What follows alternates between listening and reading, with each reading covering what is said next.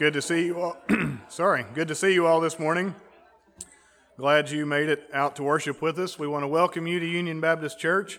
Uh, we are glad you're here.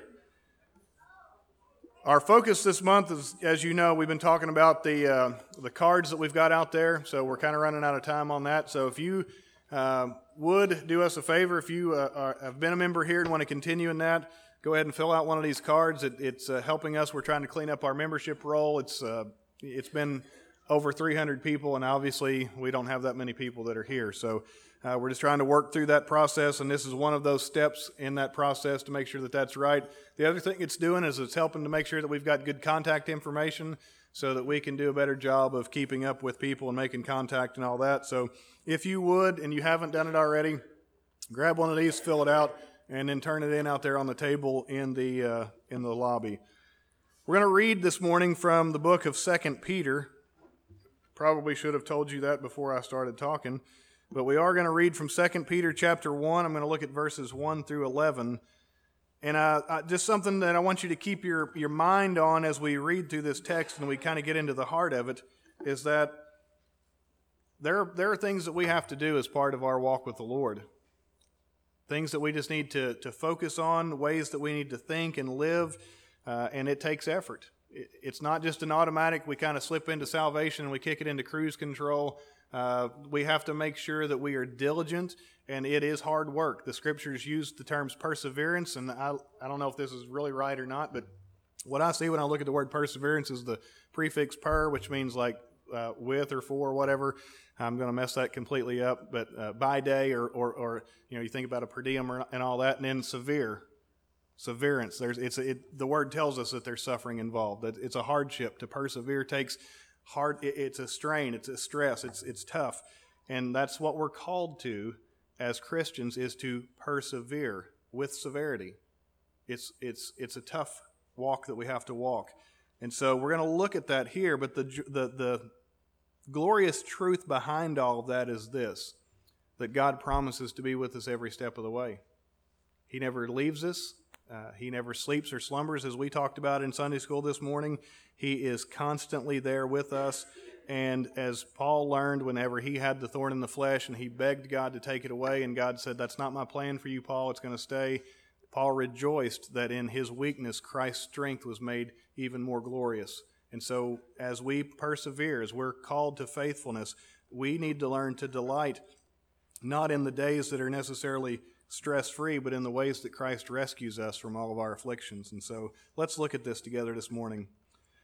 Peter writes Simon Peter, a servant and apostle of Jesus Christ, to those who have obtained a faith of equal standing with ours by the righteousness of our God and Savior Jesus Christ.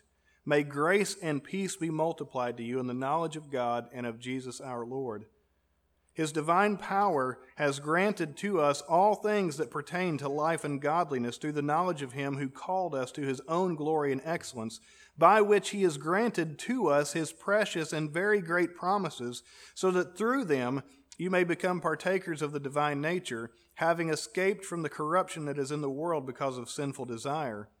For this very reason, make every effort. Hear that? Make every effort to supplement your faith with virtue, and virtue with knowledge, and knowledge with self control, and self control with steadfastness, and steadfastness with godliness, and godliness with brotherly affection, and brotherly affection with love. That's a lot. That's hard. But we can do this. For if these qualities are yours and are increasing, they keep you from being ineffective or unfruitful in the knowledge of our Lord Jesus Christ. For whoever lacks these qualities is so nearsighted that he is blind, having forgotten that he was cleansed from his former sins. Therefore, brothers, be all the more diligent to confirm your calling and election, for if you practice these qualities, you will never fall. For in this way there will be richly provided for you an entrance into the eternal kingdom of our Lord and Savior, Jesus Christ. Will you pray with me? Father, as we come this morning, we rejoice in your word. God, we rejoice in, in the power that it possesses, but we rejoice, oh God, even more in what we read here from, from the Apostle Peter that you have given us everything that we need for life and godliness.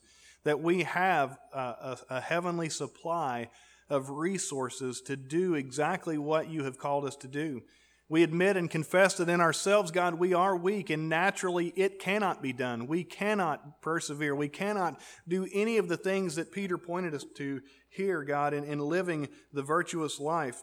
Uh, we will not have faith or virtue or self control or steadfastness or godliness or brotherly affection or love, God, without the help of the Spirit. But blessed be the name of God. You have supplied your people with the Holy Spirit. And so now we have uh, a, a, a helper helping us to walk faithfully, helping us to understand the Word, changing our heart and its affections and its longings so that we no longer want the things of the world, so that we no longer think like the world thinks and, and, and have a philosophy of this age. But God, our minds are changed and our hearts are changed and our affections are changed. And so the way that we live is ultimately changed by the presence of the Holy Spirit that you give your people. And we praise you for that. We thank you for that. We rejoice in that this morning because you are God and you love your people and you are with your people and you sustain your people. And as Peter said in his other letter, we are kept by faith through the power of God. And so we rejoice that, that, that you keep our faith, Lord, that, that our hand clings to you in faith and that your hand is wrapped around that hand, keeping us by your power so that we reach our destination. And we praise you and thank you for these things. I pray that as we gather this morning, that we would sing and rejoice and, and worship with an overflow, God, reflecting on the truths that we've learned in Sunday school, the truths that have been uh, uh, set out in this text here, and that you would help us, God, to not restrain worship, but God, to open our mouths and freely give praise and glory to the God to whom praise and glory is due. You are a great God, and you are to be greatly praised, and we ask that you would help us to be free to do that this morning. In Christ's name and for his glory. Amen. Pray with me.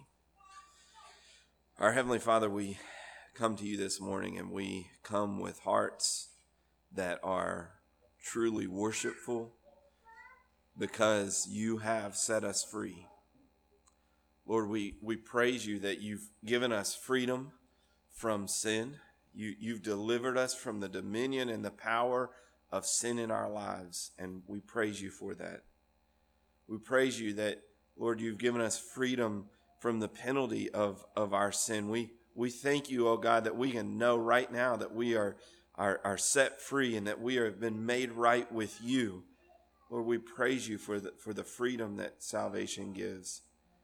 Lord, and we long for that day when we will experientially know this freedom in a very real way. We, we pray that you would come quickly, Lord, that we would, that we would know the freedom of being set free from, from this physical body uh, that, that is corrupted by sin and uh, we long to be clothed upon, to have our our uh, spiritual bodies given to us. We we pray for that day to come quickly. Lord, we come now at this time of, of offering and we, we pray for your blessing upon it. We, we pray that you would move us to be generous people, uh, that, that we would give freely and, and abundantly, Lord, that, that the work that you ha- are doing might continue and that it might flourish and that we might be able to support others. Lord, we, we lift up the, the missionaries that we do support. We think of Mark and Parker Phillips, God, and we continue to lift them up to you and pray that you have blessed this, bless them in this tumultuous time that they face uh, in, in Africa there, Lord. I pray that you'd give them safety. I pray that you'd watch over them. But more than that, Lord, I pray that, that the gospel would go forth clearly and boldly there in, in, in spite of the fact that there's persecution, in spite of the fact that there's danger. God, just give them courage. And not only them, but all the missionaries that they work with there uh, in, in the Great Bend of Africa. God, we ask now for your blessing on the remainder of our time here. We, we pray uh, that this might be a fruitful time together as we look to your word and as we seek to worship you. Uh, we, we pray that it would all be done in a way that is pleasing and, and gives honor and glory to you. you. You're worthy of all the glory and all the honor and all the praise. And we pray all this in the name of your Son, Jesus Christ. Amen. All right, take your Bibles this morning and turn once more to the book of Hebrews, Hebrews chapter 2. And we're going to be looking this morning at, at verses 1 through 4. Hebrews chapter 2, verses 1 through 4. This is the word of the Lord. Therefore, we must pay much closer attention to what we have heard, lest we drift away from it. For since the message declared by angels proved to be reliable, and every transgression or disobedience received a just retribution, how shall we escape if we neglect such a great salvation?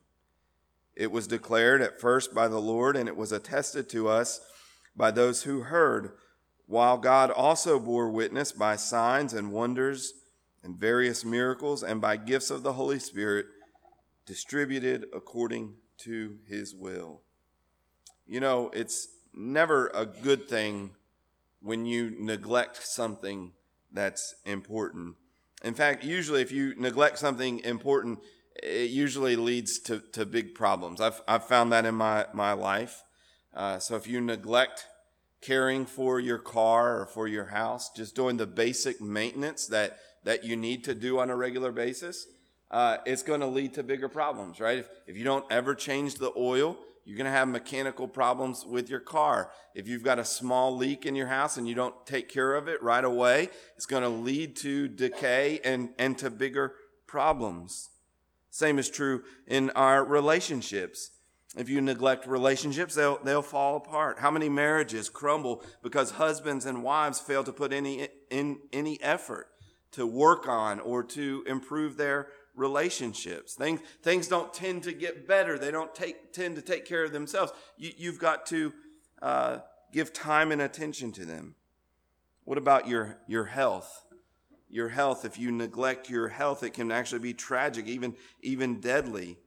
Uh, you know, I was looking, just thinking about this, and, and I thought, I'm going to look that up and, and see. You know, many cancers, even cancers that we can get, are survivable if they're caught early enough. If you don't neglect your health, if you have the proper screenings uh, and and you watch out for the kind of warning signs that that perhaps you you might see. Uh, many cancers are are even uh, survivable. Colon cancer has a 91% survival rate if caught early, 11% if not. Ovarian cancer, 90% to 28 uh, if you don't catch it early. Breast and, and prostate cancer uh, has nearly uh, 98 or to 100% uh, survival rate if caught early. You see, if you, if you don't neglect your health, but if you neglect those things, if you don't have the proper screenings or you don't pay attention uh, to perhaps some of the warning signs, uh, the end result of that can be, can be tragic. And listen, this morning, while it is important not to neglect your physical health or your relationship or even your personal property, there's something far greater that you must not neglect, namely your salvation, your spiritual condition. If it's important that you take care of your property, if it's important that you take care of your relationship, if it's important that you take care of your physical health, let me tell you, it's even far greater and more important that you not neglect your spiritual health. That's what the writer is warning us about here this morning. The, the writer is concerned that the readers that, that he's writing to, and perhaps maybe some of us here this morning are, are neglecting their salvation and are beginning to drift away from the Lord.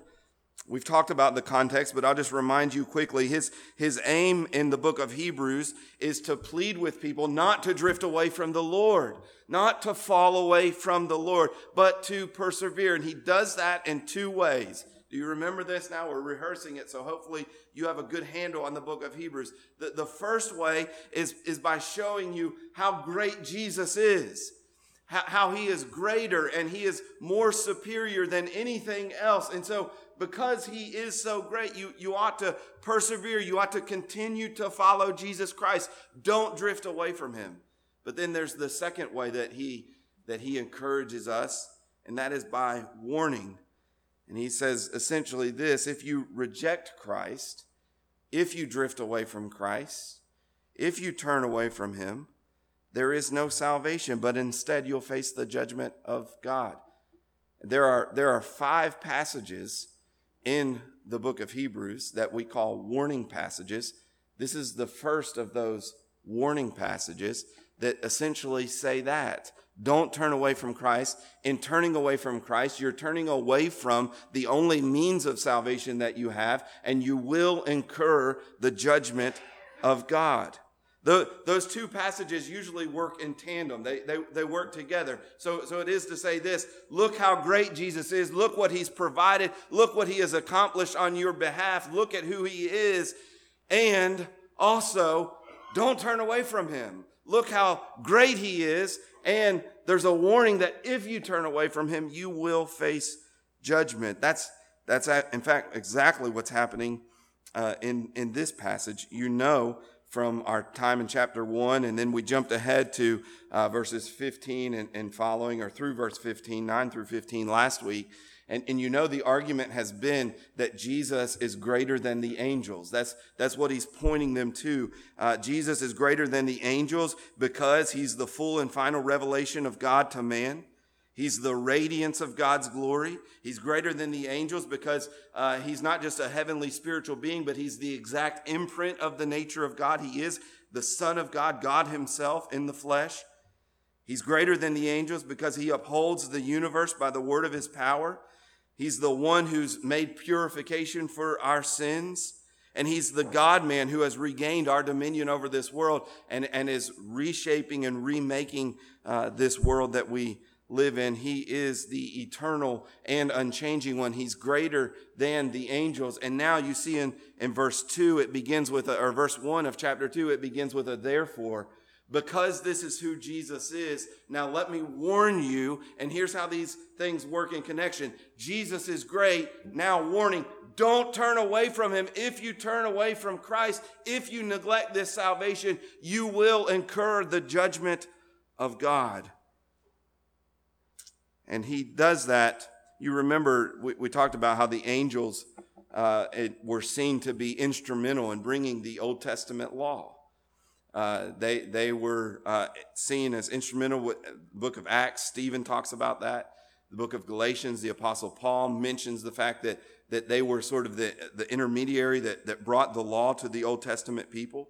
So in our passage, this is, this is the argument here when you, when you think about the Old Testament law and the fact that the angels were the, were the instrument that brought that to the people in the Old Testament, and that was a great thing. The Old Testament law was good. It's wonderful. Uh, it was God's word to his people at that time. And, and with that word also came a, a warning that came with that message. The, the, the warning that came with that message is if you reject this law, judgment's going to come upon you right? This is my law. Walk in it. If you walk in this law, then, then I will bless you. I will give you this land to inherit. I will make sure that, that the rain comes and that you have plenty of food and I will take care of your children and your, my blessing will be upon you as a people if you keep this law. But there was also curses that came with that law. If you reject this law, if you turn away from this law, judgment's going to come. I'll send nations in to defeat you and to destroy your land, and you will face my judgment if you reject the law. So, this is the argument. Angels brought the Old Testament law. There was a judgment for rejecting that law. Jesus has brought this new covenant. He's brought the gospel. He's brought this greater message. He's greater than the angels. He brought a greater message than the angels. So, if you reject Christ, there's, there certainly will be a judgment. The people of the Old Testament, if they rejected the law, there was a judgment that came upon them. So, what do you think will happen if you reject Christ? It will be a, an even greater judgment. You see that in verses 2 and 3. That's, that's kind of the flow of the arguments. Look at verse 2.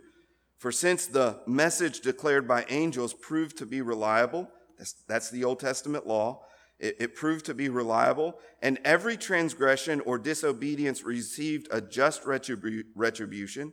In other words, if you failed to keep the law, there was a punishment and a judgment for it. Now, here's verse 3 How shall we escape if we neglect such a great salvation? They didn't escape God's judgment for breaking the Old Testament law. What will happen to us if we reject Christ? Christ is greater than the Old Testament law. So don't think that you can reject Christ, that you can drift away from Him, that you can neglect Him and not incur any kind of judgment from God. If, if there was judgment in the Old Testament, there will certainly be judgment now because Christ is vastly superior than all of the Old Testament. That's the argument. It's from the lesser to, to the greater. Something greater is here. Therefore, the consequences of our neglect and, and rejection of this greater thing are, are certain. You know, the, the greater something is, the greater the consequences are, right? Uh, you know, if you don't take care of your car, you're, you're going to have some car trouble. That's, that's bad, right? But if you don't care, take care of your physical body, right, th- those consequences are life and death, right? So, so the greater the neglect, the greater the thing that you neglect, the greater the consequences for neglecting it. If they neglected the Old Testament law and there was judgment from God, you reject Christ, neglect Him, turn away from Him, judgment will be even greater. So we want to look at this. In particular, this morning, I want to focus in on verse 3. Do you see verse 3? We kind of know the flow of thought and the context here now. Look at verse 3. These are very poignant words. How shall we escape if we neglect such a great salvation? That's the question we want to think about this morning. How shall we escape if we neglect such a great salvation? And so I want to think about three things this morning. The first is the greatness of salvation. Secondly, the neglect of salvation. And thirdly, the penalty for neglecting salvation. So first of all, the greatness of our salvation. He invites us in verse number one. He says we must pay much closer attention to what we have heard, which is the gospel of our salvation.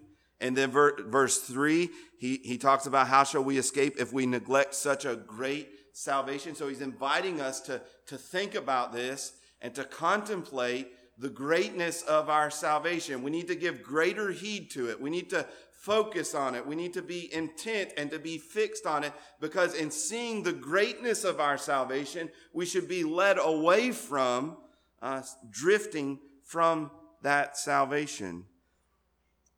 So we are to pay much closer attention to it. In verse 3, we're to not neglect it. So, what, what is it about this salvation? What is it about our salvation that makes it so great?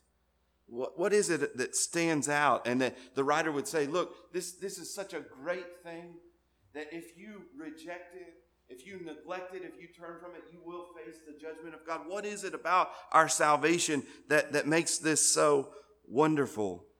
And we could go all over the Bible and think about the greatness of our salvation, but, but I think the best thing to do is just think in our own context, in the immediate context, and in the book of Hebrews. What is it on the writer's mind that stands out to him about the greatness of our salvation? I would say this, first of all, is the greatness of Jesus' humility. The greatness of Jesus' humility.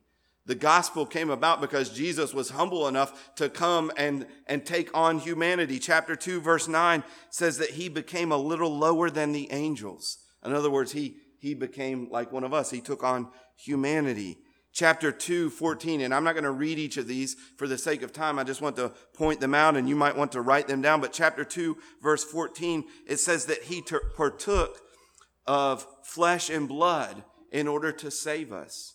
Uh, in other words, he had to become like us in order to redeem us and save us. What humility it is that Christ would do that. We've said that he's the radiance of the glory of God. We said that he was the exact imprint of the nature of God. What humility it is that would lead him to step away from that and to take on humanity to save me and to save you. As undeserving as we are. What a great salvation that we have, and it's great because of the humility of our Savior. To, to say that Christ became a servant is, is quite an understatement. If Philippians 2 5 through 7 says that he did not count equality with God a thing to be clinged to, a thing to be held onto, but he emptied himself and he took on the form of a servant, being born in the likeness of men the way that he became a servant is by becoming a man. That, that was how he became a servant. But, but to say that he became a servant is, is quite an understatement. We, we could barely imagine. Could you imagine a king or someone in, in a great and powerful position uh, leaving all of that and setting all of that aside and, and becoming a servant in this life? It's hard to imagine that anyone would ever do that in this life. And, and yet Christ has done something infinitely greater than that in, in, the fact that he left heaven, that he laid aside, at least for a time, the rights and prerogatives of his deity, and that he took on humanity to save us. What, what, an, what an amazing thing to think about. In this instance, we're, we're not just talking about a king becoming a servant, but the king of all kings becoming a slave of all. We're talking about the all glorious one laying aside his glory. We're talking about the all powerful one making himself weak. The omnipresent one confining himself, the infinite one becoming finite, the self-existent one becoming, being born, the self-sufficient one being nursed by a mother, the omniscient one confessing his ignorance, the holy one eating with common sinners. This is a great salvation because we have a humble Savior. The, the humility that he displayed is so great. It's a great salvation also because of the great sacrifice. The story doesn't end with the condescension of Christ and just taking on humanity. That would be wonderful enough that God became a man. That, that would be remarkable enough. But, but you see, there was a purpose in him taking on humanity. The purpose in him taking on humanity was actually to die as a man for you and for me. And, and that's what we see as well in, in Hebrews chapter 2 we, we saw that in Hebrews 2, verse 7, therefore he had to be made like his brothers that is, you and me, his brothers and sisters. He had to be made like us. In other words, he had to take on flesh and blood, just like we are flesh and blood. He had to be made like his brothers in every respect so that he might become a merciful and faithful high priest in the service of God. And what does that mean? That he would be our high priest? Well, it clarifies to make propitiation for the sins of the people. The reason he took on humanity, there was a purpose, there was an end goal to all of that. And the end goal was to die for you, to be the, as Jared talked about during our communion last week, the propitiating sacrifice, the wrath absorbing sacrifice for you. You see, your sin has drawn the anger and the wrath of God, and Jesus took on humanity so that he could absorb God's wrath for you. What a wonderful thing. Consider that in his dying, chapter 1, verse 3 says he made purification for our sins. You see, our, our, our sin makes us unclean, it taints us, it, it, it makes us. Uh, it, it makes us unclean, unapproachable to, to God. And Jesus has purified us. He's washed us clean by dying from us. Chapter 2, verse 9 says that he has tasted death for everyone. Your sin deserves death. Your sin deserves the judgment of God. The wages of sin, Paul tells us in Romans, is death. And Jesus tasted death for you so that you don't have to die, but can have eternal life. This is a great salvation that we have. The greatness of this salvation is also seen in its certainty. Uh, our salvation is certain. You know, there, there are a lot of promises in this life that don't come through, aren't there? There are a lot of things that people say, I'll do this for you, and they don't do it. But this salvation that we have is a certain salvation. We can see it right there in verses three and four of our text, where, where God has confirmed this message. He gave it by the Lord, by, by Christ. He, he confirmed it by his apostles and, and pouring out miraculous signs and gifts to say, this is true. This message is true. It's certain because it's been verified by God. It's certain because God is faithful. Chapter six of Hebrews tells us that God has sworn to save us. He's made an oath and it's impossible for him to lie. And therefore we have this promise of salvation as a sure and steadfast anchor for our soul. God has promised to save you, and He will. And, and He will follow through with it. It's certain.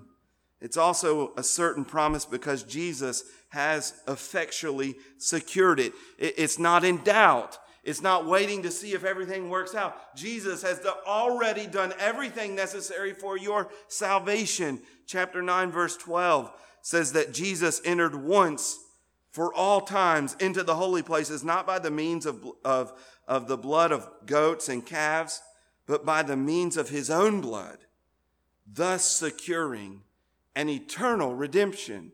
Your redemption is eternal, it's secure. He's done everything that needs to be done for you to be saved. And that's why chapter 10, verse 14 says, For by a single offering he has perfected for all time those who are being sanctified. Do you, do you have that kind of salvation this morning? Do you have a secure salvation? I, I hope I'm, I, I hope that I'm speaking to believers who know that they are secure that they are right with God, that they have an eternal redemption. You see, your salvation doesn't depend upon you. Therefore, it doesn't change. It doesn't come and go. He's done everything. And He ever lives. It's certain because He ever lives to guarantee it. Chapter 7, verses 24 and 25 says that He's able to save to the uttermost those who draw near to God through Him, since He always lives to make intercession for them. Even as we stumble, even as we fall, the blood of Christ continues to plead for us. Our salvation is wonderful. It's a great salvation because it is secure. Well, all of that should lead us to the second point the neglect of salvation. The point of this warning is that you don't treat something so great with contempt or disdain.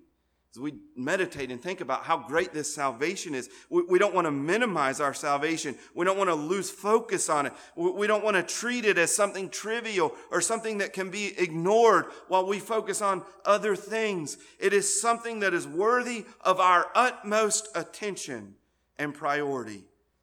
It's something to which we must be completely devoted. That's, that's what he's encouraging to us to do. Chapter 2, verse 1. Therefore, we must pay much closer attention. And, and verse 3 is, is stated in the negative, but in the positive, we, we would say we don't want to neglect this great salvation. Don't, don't neglect it. Pay much greater attention. What is the warning here? What, what will happen if we don't do this? Well, the danger is in verse number one. Do you see it? Therefore, we must pay much closer attention to what we have heard, lest we drift away from it. Lest we drift away from it. In verse 3, lest we get to the place where we are neglecting our salvation. And let me encourage you, you read those words and they can, they can sound kind of like, well, I'm drifting. You know, they, they don't sound final. They don't sound complete, but, but you ought to hear finality and completion there. When he talks about drifting away from the Lord, he, he's ultimately talking about apostasy. He's talking about uh, a, a, very real danger uh, that, that we might fully and finally reject Christ.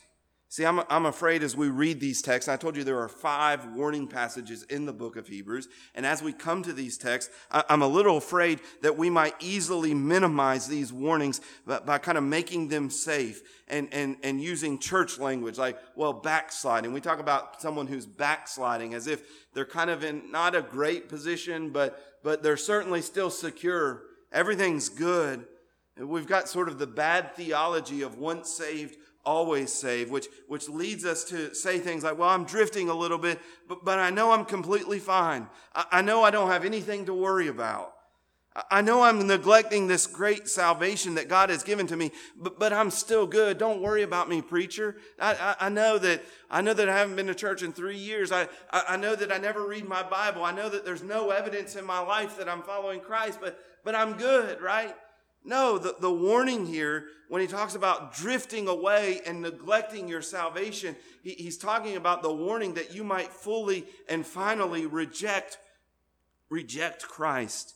This is a final and a complete drifting away from the, the Lord. Tom Schreiner, in his commentary on Hebrews, says this the, the remainder of the letter, especially the remaining warning passages, clarifies that the drifting away described here is not a t- temporary defection from the truth.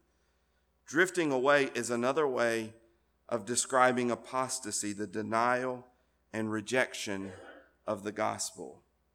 So you might be asking yourself the question this morning can people drift away from the gospel? Can they commit apostasy? Let, let, let me say this the Bible teaches that a person who trusts in Christ, truly trusts in Christ, and is saved will never come under the judgment. Our, our salvation is certain. As, as much as it depends upon Christ, it is certain. Yet the Bible also makes it abundantly clear that many people profess to have faith in Christ and later turn back from that profession of faith, demonstrating that they never had real and, and authentic faith. You remember Jesus taught this in the parable of the sower and the seed. The gospel is preached, the, the seed is sown, and some of it sprouts up for a little bit, but it's on rocky ground, right? And so the sun comes out and it dies off. And Jesus is saying that's not a real and authentic conversion there. Only the seed that fell on good soil and that grew and that bore fruit, that, that's the only, those are the only people who were converted, who had genuine faith. The, the mark of real and authentic faith is that it perseveres, it continues, it lasts the, the test of time. How do you know that your faith in Jesus Christ is real? If you have faith in Jesus Christ, you will certainly be saved. But how do you know that you have real faith in Jesus Christ? Well, well the greatest test is that your faith continues, that, it, that you don't turn away from your faith, that, that you don't turn back, but that you persevere. So this warning is not meant to call into question the certainty of God's salvation, but it is to cause you to examine the validity of your faith. Jesus will certainly save to the uttermost all those who draw near to God through him, but you must draw near to God through him. Those who drift away or who completely and finally neglect Christ will not be saved. Let me give you a word of caution. You might say, I, w- I would never do that. Again, you, you may want to take solace in the fact that you say, I, I would never reject Christ in that kind of final way. I might drift a little bit, but, but, but I wouldn't just walk away completely from the Lord. Let me just give you a, a few cautions here. First of all, drifting is a process. I, I said when, when he talks about drifting and neglect, uh, he's talking about the, the final state of it he's talking about the end, the definitive action when you reject Christ. But, but in those words, don't you hear a process? Don't you hear uh, something that takes some time, neglect? Like, like we talk about when you neglect a leak. I, I mean, typically a leak doesn't just cause all this damage in one rain, right? It's over time when it's not taken care of or rust or your health. Neglect gives you the idea that it's something that you do over a period of time. Also drifting away you don't just instantly drift away. Nobody, few people just wake up one day and say, you know, I'm not a Christian anymore.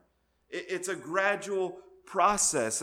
That's what's conveyed in those ideas, slipping away or drifting away and neglect. And let me just tell you from my experience of being in the church and being a pastor, I can tell you it almost never happens that anyone just walks up Sunday morning afterward and say, I've been coming to church every day, reading my Bible, praying, serving the Lord, but I'm just done and I'm I'm walking away from Christ. That that almost never happens. What happens is a gradual process in which people begin to slowly drift away from the Lord, step by step, day by day, minute decision by minute decision that ultimately leads them away from the Lord. And that is what is warned about here.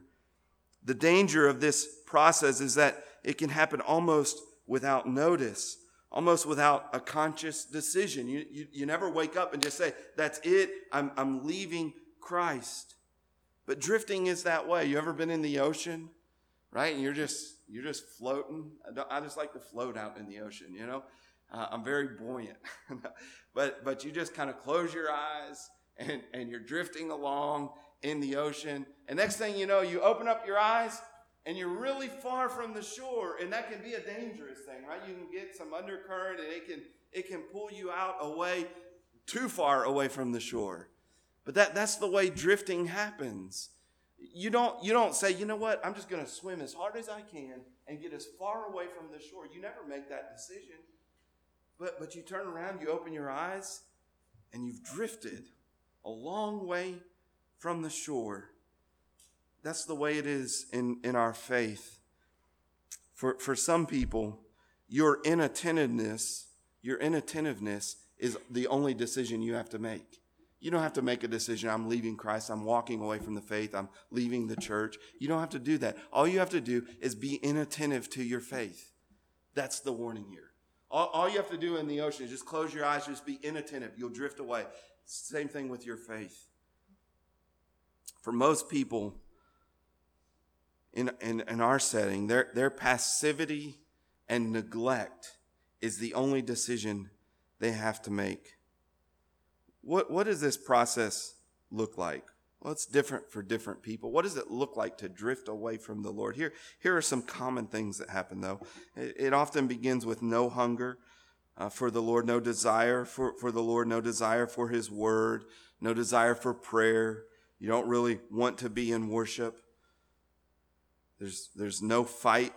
Uh, there's, there's no active fight going on with sin. You just become more passive your, your, your warfare that you're in, you just kind of set down your, I'm tired of fighting this sin. I'm just going to kind of indulge it a little bit. So, so those things begin to cool. And then other things begin to take precedence. Soon everything is a valid excuse for not reading your Bible or not praying or not attending church. And then sin begins to gain a foothold. What, what used to be a temptation now has become a way of life for you we find after this then reasons or excuses to kind of explain why am I like this? Why, why am I not following the, the Lord? Well, I'm not sure I even like that church. Someone offended me, or uh, you know, you don't have to be a, a uh, you don't have to go to church to be a Christian. Or I, I heard something that made me question uh, the truth of the Bible. You know, I just somebody mentioned it to me. I don't, I don't really want to investigate. No, I, I wouldn't want to read a book or study or, or kind of find out if there's an answer to that question. I just want to let that kind of simmer. And that's, it's going to be my excuse for why I am the way I am, why I'm drifting away from the Lord. And then you just throw all of that into a crock pot and you let it simmer for a few months or maybe a couple of years. And you turn around, next thing you know, you have drifted from the Lord. You see the ingredients. I talked about this in a, in a sermon not too long ago uh, about uh, walking away from the Lord. And you, you see the ingredients then, right? Again, you just put these in the crock pot, let them simmer. You have apathy, apathy, and anger. Anger leads to absence, and absence leads to acclamation. I'm just fine with being the way that I am. I, I no longer have a desire to pursue the Lord. This is the other thing you, you can drift from the Lord and from this great salvation w- without, seemingly without a, a, conscious decision. But you can also drift from the Lord and, and, and neglect your salvation without a, a conscious declaration. You see, your life tells the true story more so than, than what your profession is. There are many people who have drifted from the Lord, but who would still adamantly claim that they're Christians, who would adamantly claim, Of course, I'm following Christ. Yes, I'm a Christian. I have never rejected Christ. But the, the reality is, your life tells much more than, than your profession does, right? You can drift from the Lord all the while you're saying, Yes, I'm still a Christian. Yes, I still believe. Yes, I'm still trusting in Christ. I haven't rejected Christ. You can drift while you're continuing to profess Christ. You, you can do it without a conscious decision, seemingly and you can do it without a conscious declaration. When your life begins to display that you're no longer, no, no longer following Christ, it is clear whether, no matter what your profession says, Jesus said that by your fruits, by their fruits you shall know them. Not just by whatever you say. You remember, and I, I've probably quoted this passage as much as any passage in the time that I've been here as pastor, Matthew 7 21. Not everyone who says to me, Lord, Lord, will enter the kingdom of heaven, Not everyone who says, I'm a Christian, oh, I, I, I no, I'm still, I'm still believing and trusting in Christ. Yes, I'm, I'm still a Christian. Not everyone who says, Lord, Lord, will enter the kingdom of heaven. Who will enter the kingdom of heaven then? The one who does the will of my Father in heaven. On that day, many will say to me, Lord, Lord, we've done this and we've done that, we've prophesied and so on. And then I will declare to them, Depart from me, you workers of lawlessness. Titus, the Apostle Paul, refers to people who profess God, who profess to know God. There's that profession again, the, our words. They profess to know God, but they deny Him by their works. See, you can profess one thing and your life indicates something very different. And James says in, in the book of James that faith without works is dead. So you can drift from the Lord all the while still maintaining uh, some kind of verbal profession. So, this is what is warned here. Don't neglect your salvation. Don't drift, but, but instead give greater heed to, pay much closer attention to the things that you have heard. You need to be diligent, as Jared read from 2 Peter. We need to make every effort to follow Christ and to continue to live for him. Thirdly, and finally, in closing, we, we see the penalty for neglecting salvation. So we see the greatness of salvation, the neglect of salvation, and thirdly, the penalty for neglecting salvation. In verse number three, do you see what he says here? How shall we escape if we neglect such a great salvation? You've heard what Christ has done for you. you have heard all the stops that God has pulled out, the great humility, the great sacrifice of our Savior, all the benefits that He's lavished on us, the, the fact that He's continuing to intercede for us, all of these things, you hear that. And if you neglect that, if you turn away from it, if you drift away from Christ, you see the warning here is there is no escape. It's a question. It's put in a question. How shall we escape? If the Old Testament saints didn't escape when they rejected the law, how will we escape if we neglect this great salvation that is far greater, the culmination of everything that the Old Testament pointed to? How will we escape? Right? And it's an understood answer, isn't it? It's, it's an understood answer that you will not escape the judgment of God if you turn away from Christ, if you drift from Him. How shall we escape if we neglect such a great salvation? You see, this is not just a, a passage that's telling us, hey, come on, guys, we got to do a little bit better, we got to try a little harder. It's, it's something gr- far greater than that, much more severe than that, that it says this if you drift away from Christ, you will finally incur the judgment of God. It is a terrifying text. It is a warning passages, one of five warning passages in the book of Hebrews. And we need to take it as the warning that it is.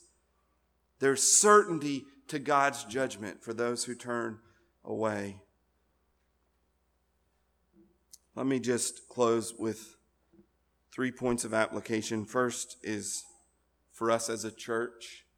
We've been doing this membership month, and uh, we are encouraging people uh, to, to affirm their desire to continue in membership because there, there are many people who have drifted away from the church and, and I think drifted away from the Lord. And that's a dangerous thing for them to be. It's a dangerous position for them to be in. And it would be a very negligent thing for us as pastors, for us as a church, to continue to affirm everything's good, everything's fine. You're drifted away from the Lord. That's okay. That you're, you're, you're fine. Uh, that's that's that once saved, always saved men, mentality that that cheapens grace and that and and, and that doesn't uh, understand the the the perseverance of, of our faith. So that's part of why we're doing this. One, one reason we're doing it is just any institution needs to keep up with, with who's part of that institution, just from a legal standpoint and who's making decisions. Of course, that's that's part of it, but there's there's a pastoral element to this as well. people are drifting from the Lord, and we don't need to continue to signal to them everything's okay. Because everything is not okay for those who have drifted from the Lord. Everything is not okay for those who are outside of the church, for those who are drifting from the Lord and neglecting their salvation, they need to understand that they are putting themselves in a position that may, in fact, incur the judgment and bring the judgment of God upon them. And we need to, we need to be bold enough to let them know that and, and not, and not sentimental enough to just say, well, we don't want to hurt anyone's feelings. Listen, if, if I ever put myself in a position where I'm potentially going to incur the judgment of God, please hurt my feelings. Please let me know. Please do everything that you can to, to shake me and bring me back to my senses so that I will follow Christ. It's a very dangerous thing. These people will not escape if they neglect this salvation. And then, individual believer, I would just say to all of us, we, we need to give a more earnest heed don't, don't treat your spiritual condition as a trivial matter, as we so often do. We all go through those valleys. We all go through times where our faith is weak and where it's a struggle to be faithful to the Lord. We all go through that, but, but we need to hear these warnings when we're in those time periods. We need to hear these warnings that they might spur us on to, to shake out of that period of lethargy that we find ourselves in and to pursue the Lord once again. Don't, don't allow yourself, brother or sister, don't allow yourself to get comfortable in that position in which you're just beginning to drift. It's a dangerous position. So, believer. And then finally, this morning, unbeliever. This has been directed mainly to those who have professed faith. But we have talked about this great salvation, and it is a salvation. It says that Jesus tasted death for everyone. If you're here this morning and you've never believed in Christ, believe in Him this morning. You're in that same position. Apart from Jesus Christ, you, you stand under the wrath and judgment of God. Believe in Him today. He tasted death for you. Believe in Him today. Repent, turn from your sins, and turn to Him in faith. Let's pray. Our Heavenly Father, we come to you this morning. We praise you for this great salvation. We, we praise you, O Christ, that you would humble yourself to the point of taking on humanity, that you might be a faithful high priest for us, and that you might be the propitiating sacrifice that removes God's wrath for us. We praise you for that. We praise you that right now you're interceding for us and that you're able to save to the uttermost everyone who draws near to God through you. We praise you for this. God, I am concerned that, that there may be some who are drifting, who are not drawing near to God through you. I pray that you would grant them genuine and real faith, that they might turn from their wandering, that they might turn from their neglect, and that they might embrace Christ in a full way. Lord, would you do that this morning? And we pray it in Christ's name. Amen.